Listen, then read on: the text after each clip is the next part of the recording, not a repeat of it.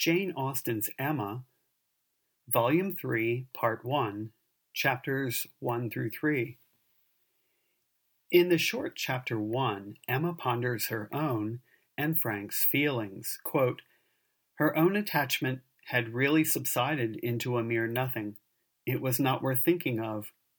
But if he, who had undoubtedly been always so much the most in love of the two, were to be returning with the same warmth of sentiment which he had taken away, it would be very distressing.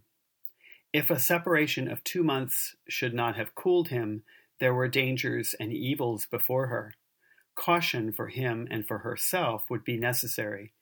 She did not mean to have her own affections entangled again, and it would be incumbent on her to avoid any encouragement of his. End quote.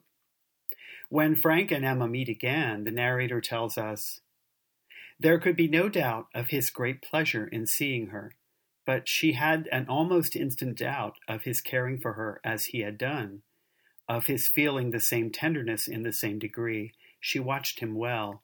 It was a clear thing he was less in love than he had been. Absence, with the conviction probably of her indifference, had produced this very natural and very desirable effect. End quote. Emma has every expectation of seeing more of Frank Churchill because Missus Churchill, his aunt, who always had one health crisis or another, has moved with her family to London. Quote, it soon appeared that London was not the place for her. She could not endure its noise. Her nerves were under continual irritation and suffering, and by the ten days' end, her nephew's letter to Randalls communicated a change of plan. They were going to remove immediately to Richmond, end quote. And here we have a little reflection on travel times in the early nineteenth century. Richmond is much closer to Highbury than London, which we know is sixteen miles away. Richmond is only nine miles away, and Mister Weston reflects, what were nine miles to a young man? An hour's ride. He would be always coming over. The difference in that respect of Richmond and London was enough to make the whole difference of seeing him always and seeing him never. Sixteen miles, nay, eighteen, it must be full eighteen, to Manchester Street was a serious obstacle. Were he ever able to get away, the day would be spent in coming and returning. There was no comfort in having him in London. He might as well be at Enscombe. But Richmond was the very distance for easy intercourse, better than nearer, end quote. So nine miles was considered to be about an hour's ride, whereas eighteen miles, even though it's only double that, seemed to involve the whole day in coming and going. Chapter two is another of our periodic gathering chapters. One advantage of having Frank Churchill nearer is that they are able to take up again their plan of having a ball at the Crown Inn, and the ball takes place at last in this chapter. This chapter reveals much about the Eltons and their true natures. We get a generous sampling of Miss Bates's medley style of conversation as well. Medley was the term that Emma had used to describe her style of speaking. As the people are gathering and talking with each other, we have Frank Churchill standing near Emma, and once Miss Bates winds down for breath, Emma is able to hear part of a conversation between Missus Elton and Jane Fairfax. Missus Elton is fishing for compliments. How do you like my gown? How do you like my trimming? How has Wright done my hair? And so on. When Mister Elton joins them, Emma is able to overhear them talking to each other about Miss Fairfax. I was this moment telling Jane, I thought you would begin to be impatient for tidings of us. Overhearing this are Frank and Emma, and Frank comments, Jane, repeated Frank Churchill, with a look of surprise and displeasure. That is easy, but Miss Fairfax does not disapprove it, I suppose. Easy here means very familiar, and once again we see, through her use of names, Missus Elton presuming familiarity where it doesn't exist. This is the only the beginning of the bad behavior from the Eltons that will be revealed in the course of the ball. As Emma gets ready to dance with Frank Churchill, to whom she has promised her first two dances, she notices Mister Knightley. He does not wish to dance, but she notices what a fine figure he is, and how he and Frank are the handsomest men there. She wishes Mister Knightley weren't unwilling to dance. Emma is positioned in such a way that she overhears a conversation that takes place between Missus Weston and Mister Elton. "If Missus Gilbert wishes to dance," said he, "I shall have great pleasure, I am sure. For though beginning to feel myself rather an old married man, and that my dancing days are over, it would give me very great pleasure at any time to stand up with an old friend like Missus Gilbert. Missus Gilbert does not mean to dance, but there is a young lady disengaged whom I should be very glad to see dancing, Miss Smith." "Miss Smith, oh, I had not observed. You are extremely obliging, and if I were not an old married man, but my dancing days are over, Missus Weston. You will excuse me. Anything else I should be most happy to do at your command, but my dancing days are over." Missus Weston said no more, and Emma could imagine with what surprise and mortification she must be returning to her seat. This was Mister Elton, the amiable, obliging, gentle Mister Elton. She looked round for a moment. He had joined Mister Knightley at a little distance and was arranging himself for settled conversation, while smiles of high glee passed between him and his wife." End quote. A couple of comments on this.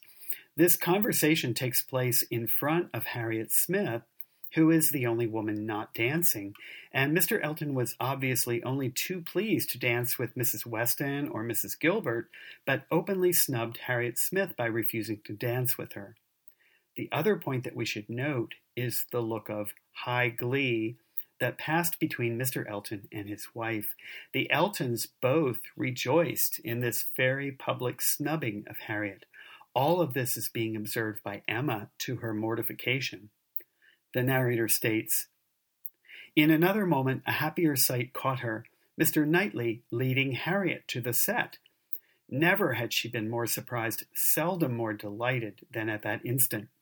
She was all pleasure and gratitude both for Harriet and herself, and longed to be thanking him, and though too distant for speech, her countenance said much as soon as she could catch his eye again.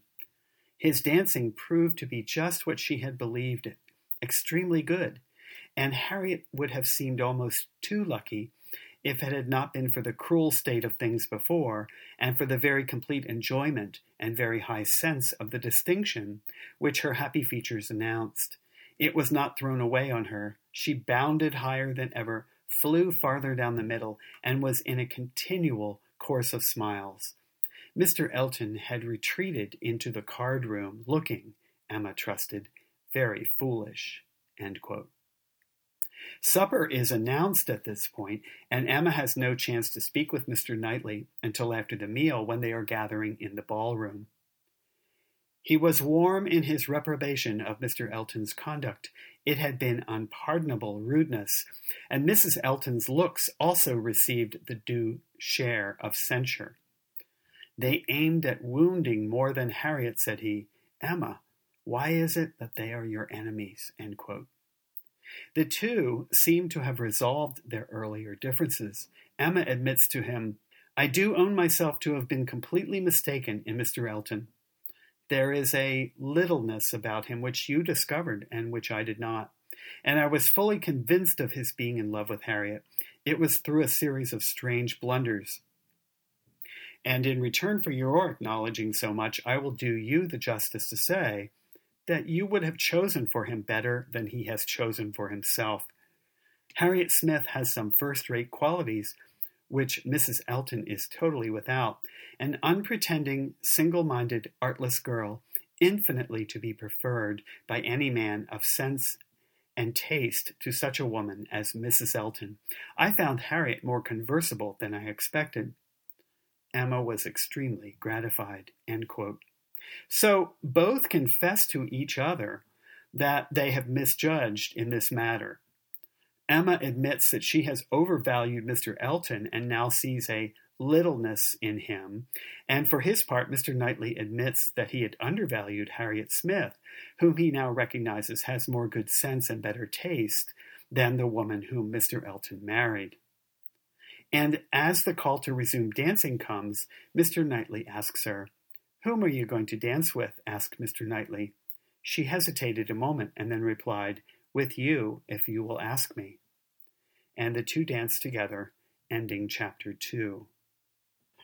Chapter three is another short chapter. It begins with Emma's reflections on the ball. Despite the snub of Harriet, quote, "the impertinence of the Eltons, which for a few minutes had threatened to ruin the rest of her evening, had been the occasion of some of its highest satisfactions," end quote. That is, their rudeness had unexpectedly led to the reconciliation between Mister Knightley and Emma. She is particularly gratified by his praise of Harriet, and they both share the same opinion of the Eltons and their conduct. There is some drama in this chapter when two persons entered whom she had nevertheless expected to see together, Frank Churchill with Harriet leaning on his arm, and looking very frightened, too.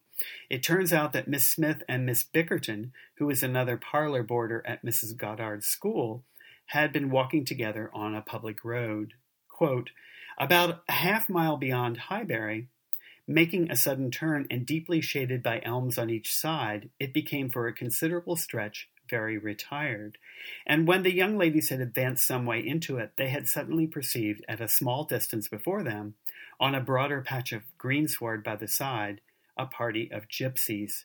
A child on the watch came towards them to beg, and Miss Bickerton, excessively frightened, gave a great scream, and calling on Harriet to follow her, ran up a steep bank, cleared a slight hedge at the top, and made the best of her way by a short cut back to Highbury.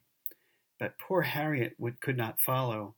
She had suffered very much from cramp after dancing, and her first attempt to mount the bank brought on such a return of it as made her absolutely powerless, and in this state, and exceedingly terrified, she had been obliged to remain.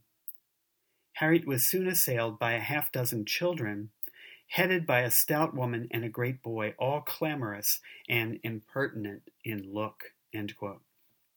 Harriet took out her purse and gave them money, but she was terrified, and because the children had seen money, they surrounded her, demanding more. Just at this moment, by a most fortunate chance, Frank Churchill comes along. He happened to be on his way back from returning a pair of scissors that he had borrowed from Miss Bates, and is able to rescue Harriet.